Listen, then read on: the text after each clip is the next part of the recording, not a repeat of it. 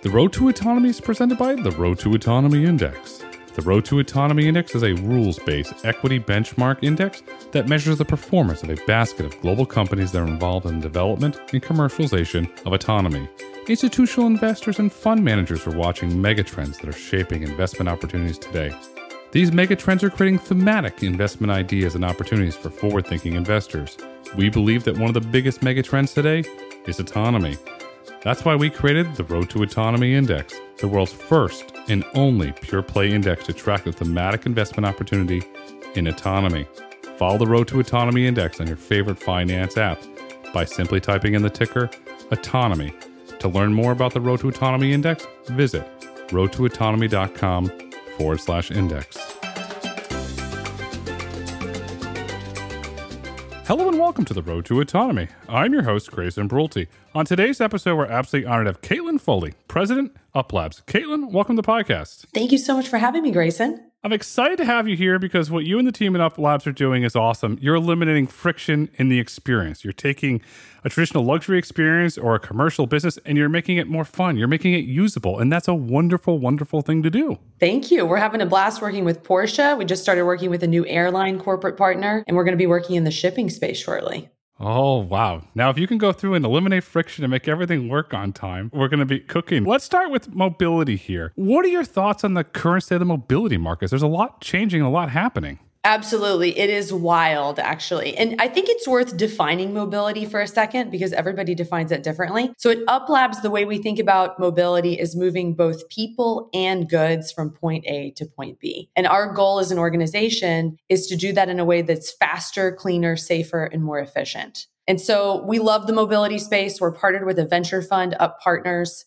You know that in the venture capital space, they've seen like 30x growth in mobility investments since around 2013, which is crazy. But to me, it's a story of product pivots. There's been incredible movement to EVs and ultimately to autonomous vehicles. It's really the marriage between hardware and software, which I love. So we think about it as how do we build software for hardware that helps us control and get the most out of the hardware that we use on a day to day basis? And then there's also been soaring demand for foundational raw materials. So everything from batteries to chips. And so it's really a wild space right now, quite chaotic, actually. It's very chaotic. If you look at the raw materials, nobody's truly mapped the ecosystem from the refining to the mining. That's an opportunity potentially solve. There's a lot of companies working on that. The product pivots around EV and autonomy, it has to happen, but without the right digital layer, it's horrible. There are some car OEMs that have done a fantastic job investing hundreds of millions of dollars of building a really great user interface, and there's other ones that haven't.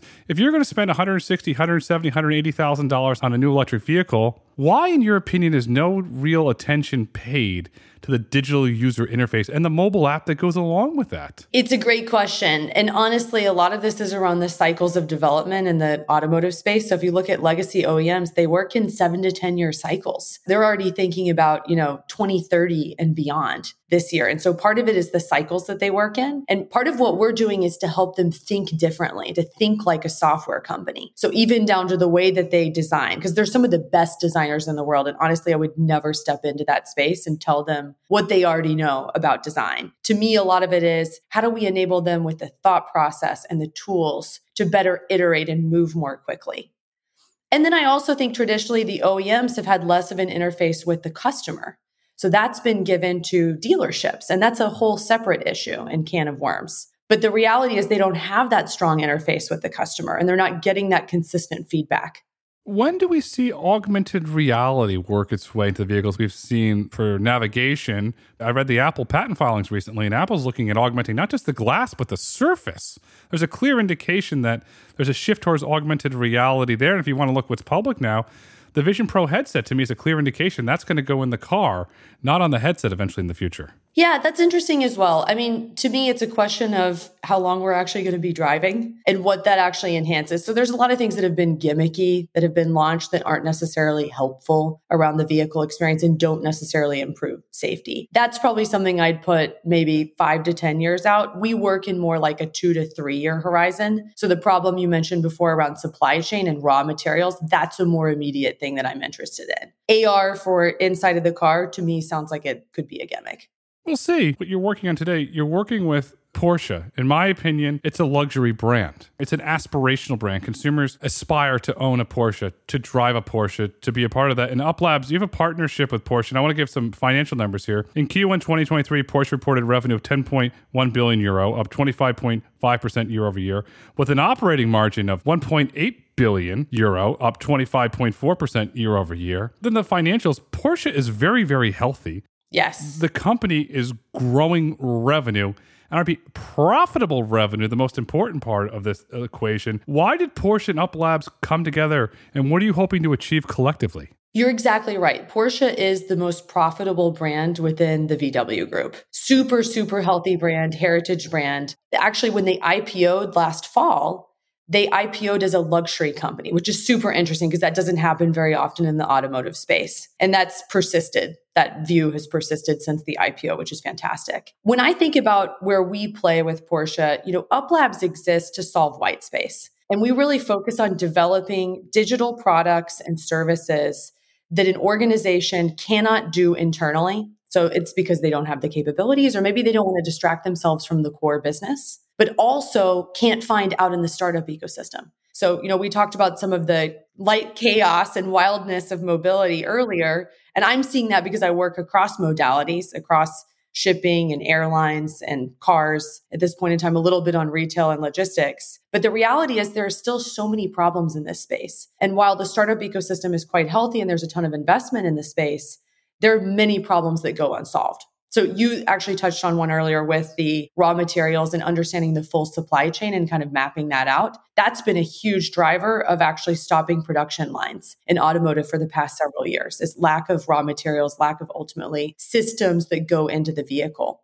That actually has been a first in VW's history where they've actually had to stop the line multiple times. Part of it was through the pandemic, but a lot of it's disruption in supply chain. And so there are these really painful immediate experiences that these car companies are trying to solve. And it's just really hard for them to do that on their own because they know what they're good at, which is ultimately design and manufacturing and running some of the best factory floors in the world. So that's why I winced a little bit with AR. I mean, there's some phenomenal new technologies out there that we're going to see integrated into the vehicle, but there are so many immediate things that need to get done. So that's a lot of what I get to see day to day is these really immediate problems that are sometimes unsolvable there's immediate problems facing not just Porsche, but the entire supply chain. But I want to give credit to the Porsche board. This is a previous iteration of the board. When the Porsche board made the decision to introduce the Cayenne and eventually introduce the Macan, it was a very controversial decision at that time. We are the 911, tickers P911 on the Euronext, but they made that strategic decision. And now, if you look at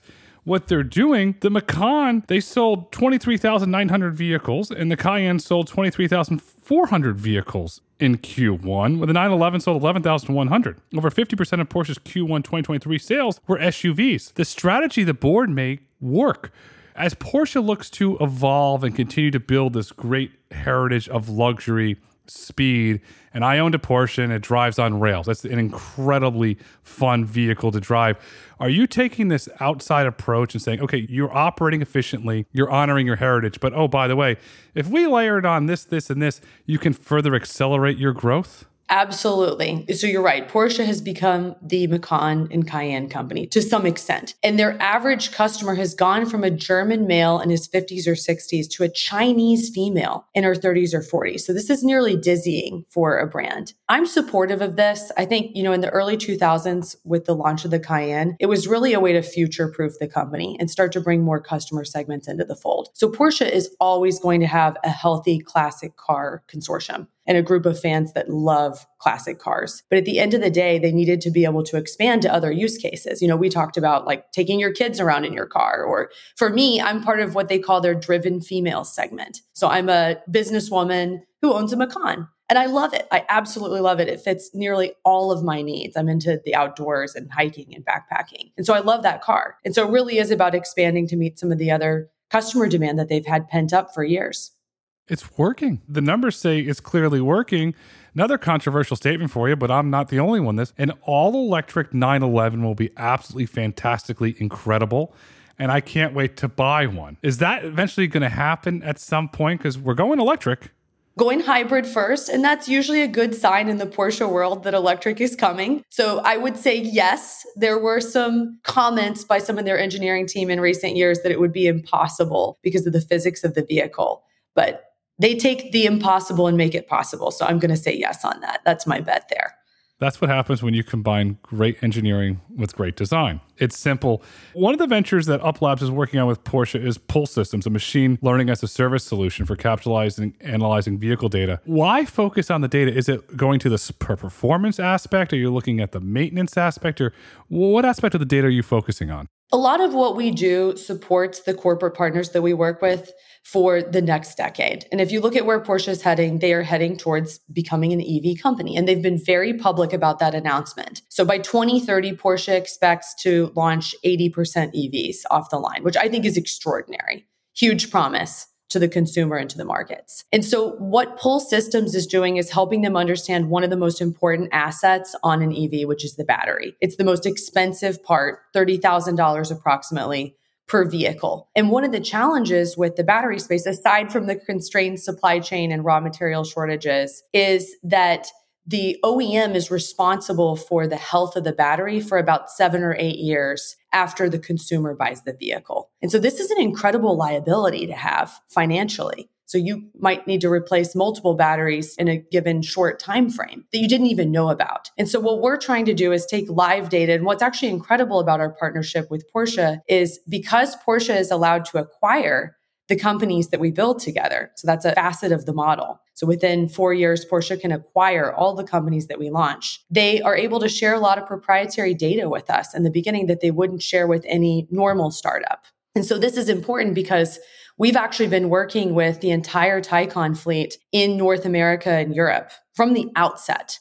And so we have this is not lab data or synthetic data. We have a ton of live data about each one of these vehicles. And so that includes things like the driving behavior, charging behavior, which is really important in battery health, environmental data down to weather, temperature, and then battery performance. And ultimately, that platform will expand and we'll have customers that supply batteries, that design batteries, because this feedback and information is really critical to them as well as OEMs.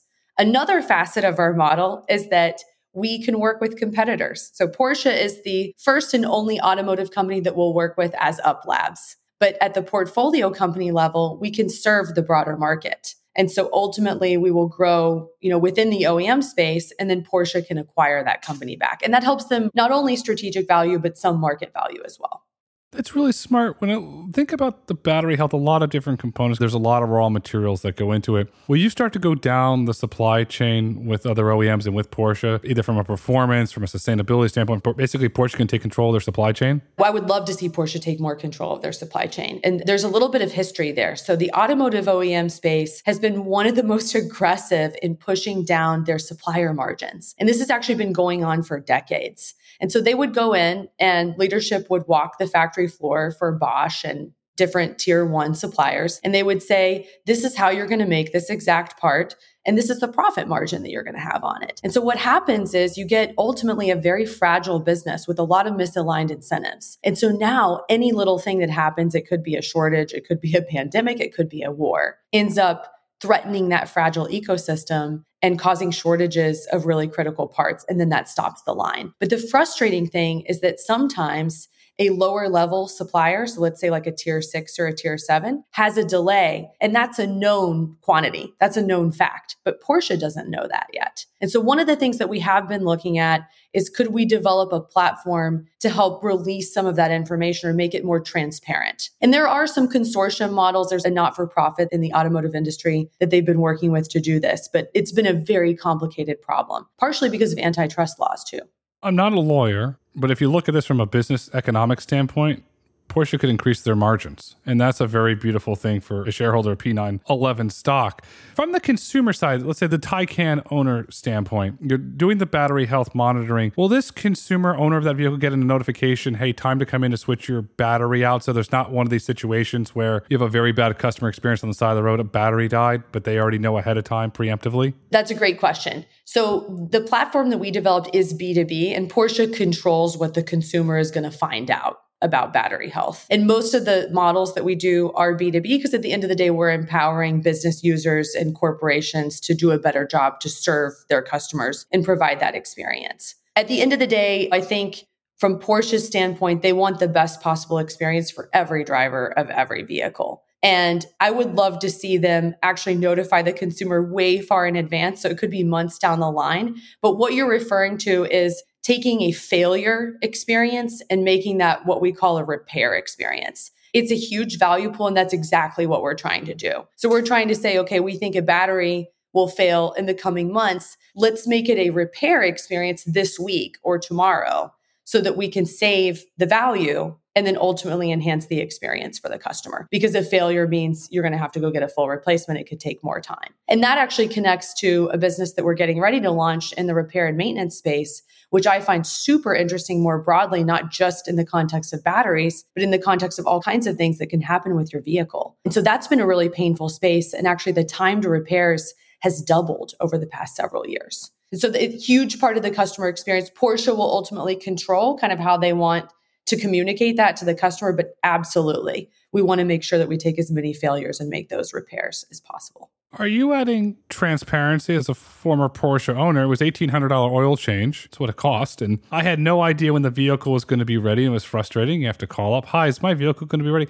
Hi, is my vehicle going to be ready? Please tell me you're working on adding some transparency. That's so I can get a push notification or have some idea of what's going on. A hundred percent. You hit the nail on the head. So the dealership experience, and we're focused on dealer owned service centers. So there are a bunch of different service centers out there. There's actually three tiers. There's dealer owned, and then there is the Porsche certified centers that aren't affiliated with a dealership but are still certified, and then just your typical mom and pop third party service centers. And so all of those suffer from pain points. A lot of it is that their employee base is not focused on software. So all of a sudden there's sensor calibration that these folks are doing that they haven't been trained to do. And then because of the lack of transparency on the service center side, there's not a lack of transparency for the customer because probably the answer is I don't know sometimes when you make those phone calls and ask those questions. And what we're doing with this new company that we're getting ready to launch is we've taken all of Porsche's error codes and we're actually directing the technician to the most likely fix.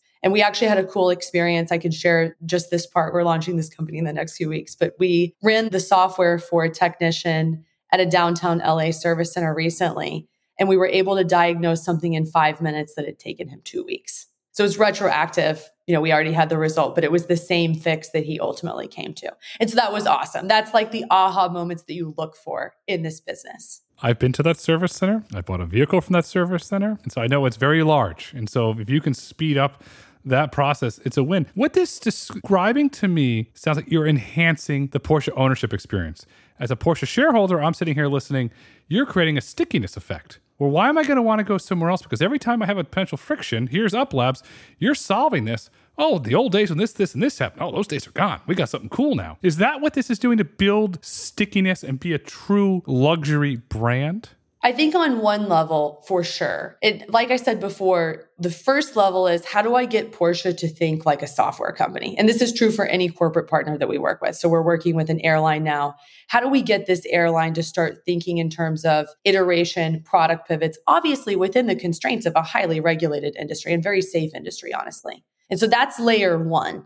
And then I think we expect that to trickle down into better experiences for the customers of all of these companies, which ultimately creates loyalty and stickiness. And then when Porsche ultimately acquires some of these companies later, they own the IP fully and they control how that's done. Will that eventually go oh, since Mr. Oliver Blume is both CEO of Porsche and CEO of VW, and historically the frames and have gone over? Will some of that technology then go into the larger VW group, or will this only live just inside of Porsche? I would love for it to go into the larger VW group. So they have a software platform called Cariad, which serves the entire ecosystem that we've had some conversations with. I think a lot of the use cases that we have, you know, particularly around battery health, for example, are very applicable to the broader VW group. And so it's funny you should mention that because one of the criteria for corporate partners that we work with is that they are part of a bigger ecosystem. So airlines obviously have alliances. We have a retail partner that's partnered with multiple retailers in other markets. So there's an ecosystem there. Porsche IPO'd, but still has very strong ties and some ownership levels with the VW group.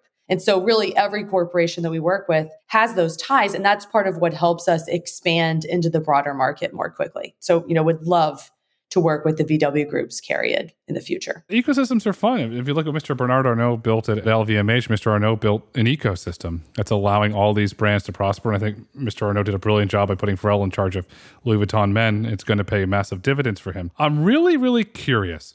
The plan is to establish six new companies together with Porsche by 2025. Why six? What is the magic number behind six? Okay, also a great question. We think in terms of portfolios.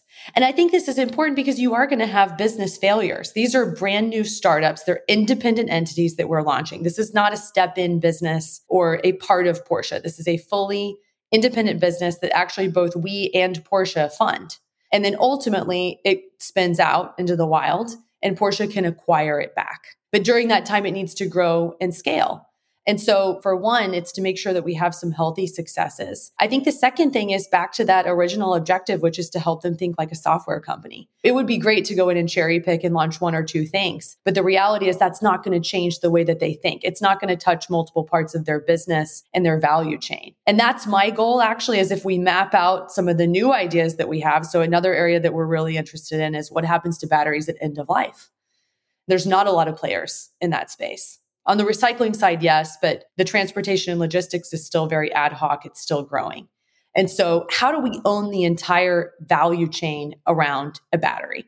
That's one of the big questions that I have. And that requires a number of point solutions. It could be that these roll up very nicely into a set of companies that have some relationship with each other. And certainly, I think that our startups that we launch are going to have relationships and partnerships with each other. But for me, in order to really transform each one of the corporations that we work with, it needs to be at least five or six companies that we launch. And it's over time too. So there are things today that might be relevant that wouldn't have been relevant two years ago, for example. And so we're trying to hit that sweet spot around the timing. But you know, you mentioned the whole Louis Vuitton family of brands. And one of the things that I think is really cool about luxury is these are some of the best designers in the world, you know, for all these brands. And something that I love that we're going to continue to focus on is that software for hardware theme. So, how do we enable, how do we create that digital layer, just as you said, to make these wonderfully designed products even stronger and more powerful in the future? You have your off-white Virgil Abloh moment, or you have your Basquiat moment, you have your Andy Warhol moment. You create iconic art. Mr. Abel did it in clothing before his untimely passing, and Basquiat and Andy Warhol did it, and they're iconic, and we're, we're still talking about them today. And what Basquiat, Andy Warhol, and Mr. Abloh did, they innovated. They took risks. Everybody thought, well, we had the off-white brand. Oh, yeah, okay. Well, look what off-white did. It became a cultural phenomenon, and he went to lead Louis Vuitton men. That's what this is coming to. Back to the automotive, I've been thinking a lot about the end of life. Consumers are getting more conscious. There's a lot of data that we could cite around the consciousness of consumers. And I've been studying the supply chain and learned that we're on a potential graphite shortage, which hasn't really been talked a lot about. And we have the issues of the London Metal Exchange for the love of commodities for metals. Should we get to a point where consumers start to demand at the end of the life of the vehicle, let's say it's a three year lease, then it goes back out into a pre owned certified lease for another three years. Let's just call a six year lifespan. And at the end of that six year lifespan, the vehicle goes in. Do consumers get to a point where they demand to know what happens to that battery? How is it being recycled? What does that look like from an environmental perspective? No, not just, oh, we're going to send off to Bob the recycler. And they want to know, okay, well, Porsche's taking care of us, they're taking care of the environment. Does that become a calling card in the future? Absolutely. And I think the consumer today wants to understand where materials are coming from in the vehicle. And Porsche is getting to that point where they can give you information about the leather on the seats inside the car. So I think that's a very fair request. I think it will depend on how strict regulation gets. So, a lot of times the consumer will trust things that are already regulated, that they know are being regulated by a government body. And so, we'll see how end of life gets managed. I know there are new regulations coming in place over the next couple of years. And I know that one of the challenges is understanding the trade offs between whether the battery should go to a recycler or whether it should be scrapped and raw materials should be removed. So, there's a number of different avenues that happen at the end of a battery's life. And right now, a lot of the decisions that are being made are just just manual. They're in the mind of one or two people. And so we want to get to a place with this new venture. And I'd love to talk about it in more detail once we get closer to the launch where we can automate those decisions and where we have the data and information for teams to make decisions about battery end of life. One other thing that's interesting, and this is true in mobility more broadly, is business models change at the same time as hardware does. So VinFast, Vietnamese automotive company, part of a conglomerate, actually has a leasing program around batteries. So they don't sell the battery to the consumer, they purely lease it. And so I think we're going to see some more innovative business models in this space that help mitigate failures versus repairs and then also help us understand what happens at the end of a battery's life. As those models change, I'm going to be me now. My concern comes down to the value of the brand. Porsche, as we said, is a luxury brand. Louis Vuitton is a luxury brand. As new services are introduced, how do you protect the value of a brand where you're not introducing something that could potentially be have a negative detrimental impact on the brand and respecting the brand and helping the brand grow while still innovating. This is part of why Up Labs exists. We're big believers that a lot of these experiments need to happen outside of the four walls of the corporation because like you said, like I would not touch the factory floor at Porsche. I think Porsche is one of the best in the world at managing that and they have some of the best automotive designers in the world. Can they hire the very best software developers? Not necessarily. And so that's where we come in. And I think it is important to have sets of experiments and business units that sit away from these core competencies. Every company at the end of the day knows what they are very, very good at. And Porsche knows that they have the best automotive designers in the world. That being said, I do think that we're going to see, and maybe one of the things that we'll do towards the end of our relationship with Porsche, because it's hard, is to think about how designers think in terms of performance and how we can enable digital tools that help them iterate and test more quickly. So I think that's certainly on the table. But as far as the physical design of the car, that's all Porsche.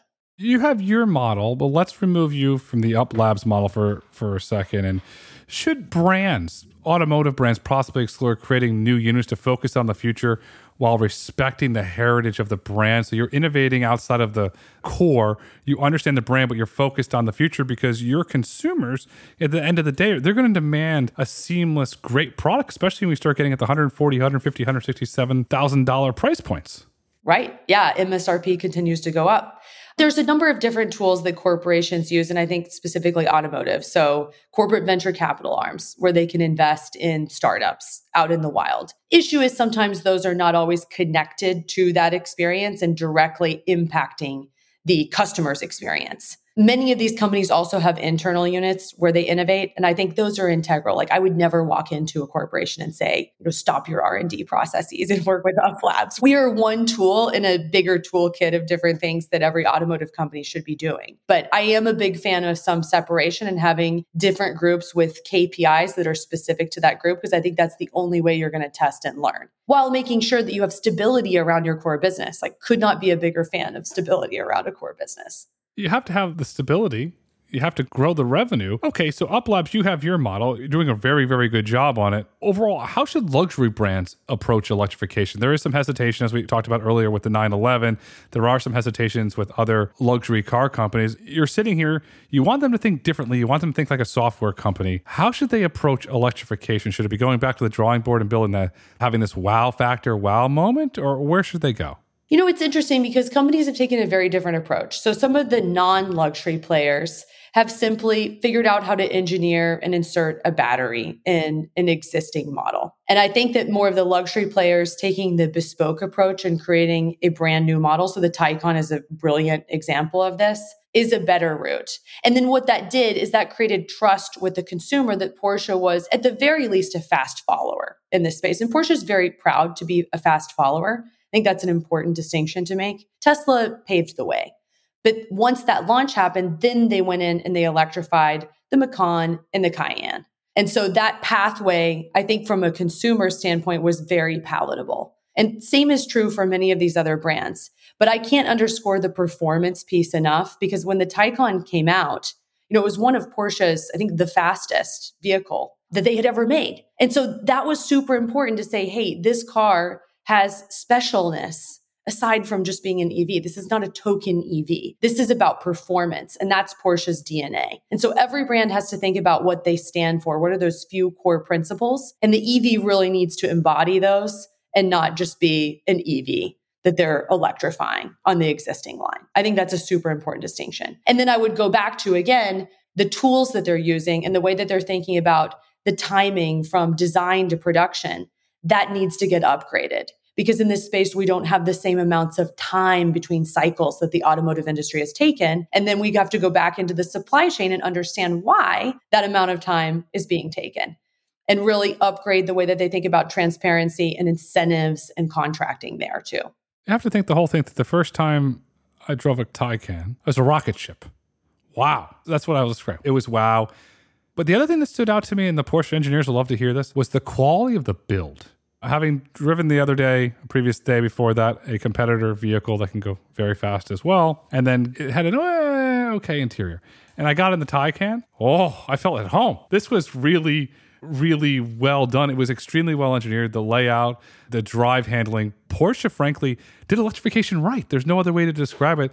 They did it right and they respected the heritage of somebody that's going to spend a lot of money on the interior. They didn't overlook the interior. They thought about it. Let's look at another company that's taken a lukewarm approach to any new technology over the years, whether it be hybrid nope never going to do that electrification nope never going to do that you know where i'm going i'm going to ferrari every time they say no i have a running joke with my friends Ferrari is eventually going to do it. It's a heritage brand, extremely low volume. It's an investment class into itself. How should a brand such as Ferrari approach electrification? Good question. You know, for me, it comes down to again the DNA of the brand. And I mean, so you're into Ferrari. What would you say their DNA is? Like, if you had to come up with three words, it's racing. Okay. Racing, Ferrari yellow, tracks. Okay, so participation in Formula E and thinking about how can an EV enhance the racing space, to me, that would be where I would start. Because again, it can't be taking existing makes and models and adding a battery to those because just the experience that you described with the Taycan, that's why that worked for you because there was newness around it. You weren't getting into a Porsche that you had already been in before and all of a sudden it's electric. It was an entirely new experience and they thought about the customer segment that was looking for an EV and specifically a Porsche EV. And the same has to be done for every other make and model out there. They have to. Look at Lamborghini. They're only focused on the wow factor. I met some of their executives. I said, What's your strategy? We're focused on the wow factor. Okay, well, that's really not going to sell me to drop a half a million dollars on a wow factor mobile when I could drop a half a million dollars on a, forget a waiting list, I might add, and get a Ferrari and it's an investment class. So we have to get over that. But the one thing that's very, very clear here there's immense investment opportunities in mobility and they're only going to continue to grow. Where is UP.Labs currently looking at these potential opportunities? Okay, let's take it by vertical here because, like I said, it is a wild and chaotic space. So, on the car side, definitely the entire EV life cycle, all things battery related, a lot on the after sales side. So we talked about this, but that's an experience that gets ignored. So what happens after the dealer sells me my car? And this is something OEMs haven't traditionally had to think about, right? Because the dealer owns the relationship with the customer. So repair and maintenance is going to be one of the next ventures that we launch. We'll certainly do some things in battery end of life. I think also cybersecurity is another area as we do think about Porsche potentially pushing into autonomy. I think that will be later stage for them to be clear because they've been very clear that they're a driver's car. That's something that they want to invest in. On the airline side, we're certainly looking at supply chain and then maintenance there as well. So, maintenance is a big driver of downtime and then ultimately uptime. We're also looking at network optimization, which is quite a cool area. So, when as an airline, I'm thinking about how I plan my routes, there's so many different factors that I can take into consideration. One is demand, a second is real time macro events. Like we've seen, this has been the summer of Taylor Swift and Beyonce. So, even just knowing when concerts and events are happening in an area, all the way down to where your crews are available. And really optimizing across all these variables is tricky. And so we're looking at sort of a system that would help us optimize across all of these different factors. I think beyond that, we're seeing a real Amazonification of expectations. And, you know, we work with another retailer in the big and bulky space. And so really thinking through how do I ship things in a way that's quicker, even in that space, because that's been quite ignored when you look at, you know, furniture and appliances and larger items that you're purchasing, because on Amazon, most everything can fit into a small envelope. But then also, how do I return those things? What are the logistics around that? We're also, I mentioned, very, very focused on software for hardware. And teleoperation as a bridge to full autonomy is super interesting. So, Teleo, for example, is a construction company that's sensorizing equipment that our fund has invested in them. Very, very cool model there. There are a number of other models in that space as a bridge ultimately to where we can get to full autonomy so many different spaces. And I think what's cool is we're in a partnership with Up Partners, which is a fund that's completely focused on the mobility space, probably, you know, the most premier fund in mobility out there. We host an annual Up Summit that's happening in a few weeks where we bring about 250 of the brightest minds in mobility together. So super excited for that. But our fund gets to invest a little bit longer term, even in space. And then on the lab side, we're a little bit more near term, really thinking about these very immediate and critical business problems that we see in, you know, spaces like automotive and airlines. Teleo's coming on in a few weeks, so thank you for giving Teleo a shout. I'm looking forward to that conversation. Network optimization, that was interesting. Today's podcast was, was Gil West, the Chief Operating Officer for Cruise and we were talking about the Super Bowl. But now you're talking about Taylor Swift and Beyonce. That personally, that's more interesting. So if you look at Miss Swift, you look at Miss Beyonce, and let's use the you're out in California, so I'm going to use the Rose Bowl. Both artists can easily pack 120,000 people into the Rose Bowl for I'll say a multi-night performance.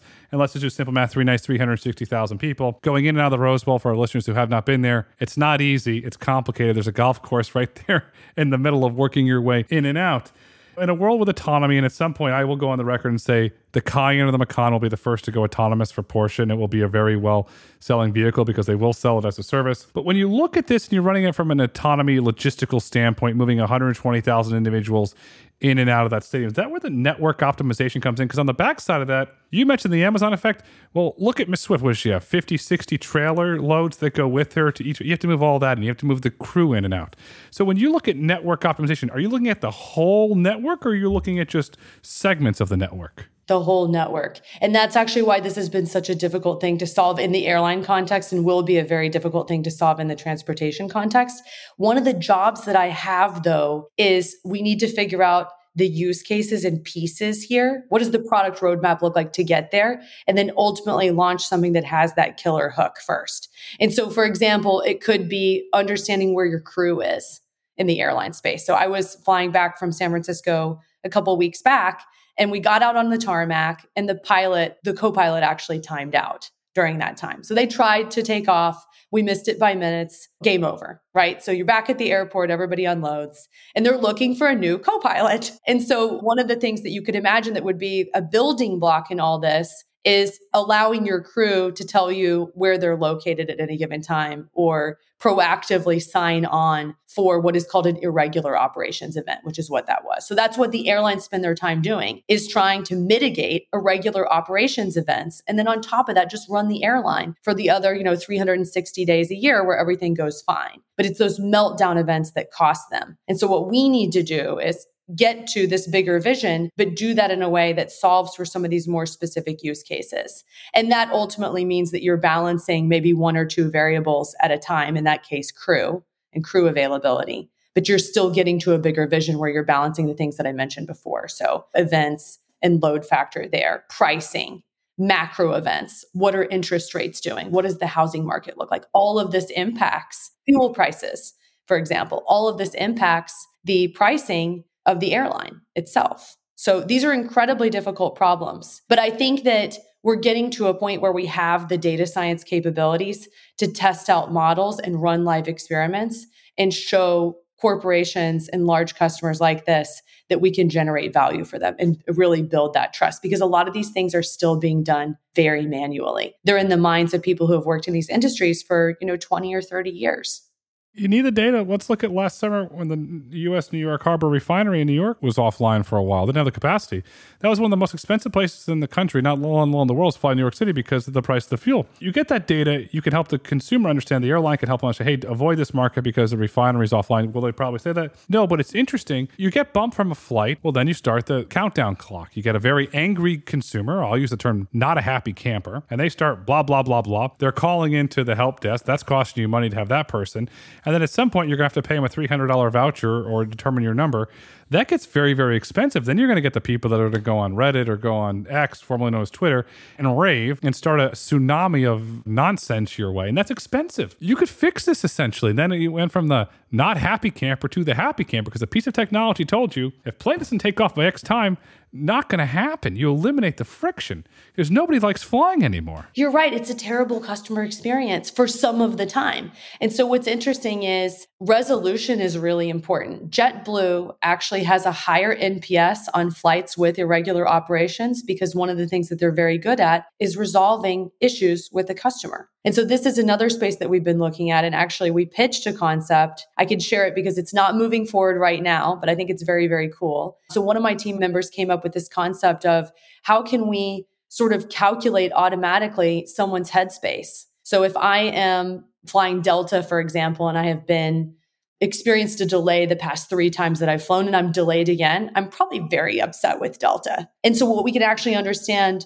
with this algorithm is when am I about to churn? And that's something that no airline really understands right now is the profile of a customer who is about to leave them forever. And it's one of the only industries where you hear that I'm never flying X airline ever again. There are very few industries where that's the case, where someone cancels you so immediately. But you're right, it's down to resolution. There's always going to be irregular operations and there will always be problems, but it's how you resolve those with the customer. It is. I consulted for one of the big three airlines years and years ago, and we were looking at not the detail as you, but we are looking at how can we eliminate churn. And one thing we were pitched by a very famous individual, company was Netflix, I'll leave the executive's name out of this. Well, if you put the Netflix logo next to this on Expedia and Google Flights, they're going to be more inclined to fly because you have availability of Netflix. Ran internal studies that wasn't true, but it was a step there because I was flying from New York back down to I live in Florida, and the airline kept delaying, delaying, delaying, and eventually got to about two o'clock in the morning. They finally canceled the flight. And I said, okay, so I'm in New York City. The, the hotel room's $1,000. You got to pay $1,000 for me to stay there. No, we're not paying that. We're paying $99. Where in New York City can you stay for $99 that doesn't have cockroaches and this and that? And I'm still in dispute with this airline today, and I got a $500 or sorry credit. Meanwhile, I had to go to a competitor of theirs and spend thousands upon thousands to get out the next day. But I'm the category churn, and I have this $500 credit. And I'm not going to fly you because of that. Somebody should get on the phone with me and talk this through. Your data could do that. Totally. And also know where your headspace is to begin with and actually calm you down and have the right pathways and language to use to get you to a better place completely. But it is ludicrous. It's a horrible customer experience when these things happen. And it does come down to that resolution. Word of advice to the, every major airline listening, because I know you do listen do not offer a $99 a night voucher to stay in a hotel in New York City. It's impossible. If you offered a decent amount, we wouldn't be having this issue. And if you were honest about the flight getting canceled, we wouldn't have this issue. But I'm not going down airline world because that's going to be a whole nother conversation here, Katelyn. Going back to mobility, in your opinion, what is the future of mobility? I would say electric, autonomous, and shared. And I think a lot of people underestimate the business model changes that are going to happen to support this. So, you know, there have been some studies around autonomy that say it won't necessarily lead to safer roads because people are going to expect to travel more miles. And so it can drive that up. But, you know, at the end of the day, I think we're going to see such significant business model shifts that are going to mitigate a lot of the negative externalities that you'll see. And for me, I'm looking forward to this shared world. So I think there are different use cases in my day to day commute. I would love to hop into a vehicle that I don't own, sit there, get my stuff done, go to work, and then on the weekends drive a 911. Yes, that's a beautiful, beautiful world. And I was part of the original pilot program where Porsche tried that, where you could get a vehicle and then you could change it all the time. But unfortunately, not quoting the executive who told me this, but they found cars on the side of the road and they ran out of gas because you had those customers that were calling you, not you Porsche, to fill them up. What this is going to come down to at the end of the day is experiences. Autonomy is going to unlock economic experiences that are going to benefit forward thinking startups that are looking to take risk and invest in the space. That's where this is going. Katelyn, as we look to wrap up this insightful conversation, it's been a lot of fun. What would you like our listeners to take away with them today? I think we've got problems right in front of our faces. I'm not a metaverse person, and that's part of what I love about mobility is I experience these frictions every single day of my life. And I want to continue to develop software for hardware. I think we have a lot of beautifully designed goods and products out there that need that digital layer that you and I discussed. So that's what I want to keep doing over the next few years. You're doing a really good job, and I can't wait to see what companies you grow and graduate. Think differently, focus on design. It's a proven method that works. The future is bright, the future is autonomous, the future is thinking like a software company. Katelyn, thank you so much for coming on the road to autonomy today. My pleasure, Grayson. Thank you for having me. Bye bye. If you've enjoyed listening, please kindly rate, review, and subscribe on your favorite podcast platform. Want to get in touch? Follow us on Twitter, Instagram, and YouTube at Road to Autonomy, or email podcast at roadtoautonomy.com. The Road to Autonomy podcast is produced by the Road to Autonomy LLC. The views and opinions expressed in the Road to Autonomy podcast do not necessarily reflect those views of the Road to Autonomy, its subsidiaries, its shareholders, directors, investors, or partners. The content discussed on this podcast is for informational purposes only. It should not be taken as legal, investment, tax, or business advice. Nothing is a recommendation that you purchase, sell, or hold any security or other investment, or that you pursue any investment style or strategy. The content of this podcast is presented on an as is basis with no warranties, express or implied, of any kind. Financial mentions about companies in the Road to Autonomy Index and discussions about the Road to Autonomy Indexes are for informational purposes only and should not be relied upon when making any investment decision. Furthermore, an inclusion of security within the Road to Autonomy Index is not a recommendation by the Road to Autonomy Indices LLC to buy, sell, or hold that such security, nor is it considered to be investment advice.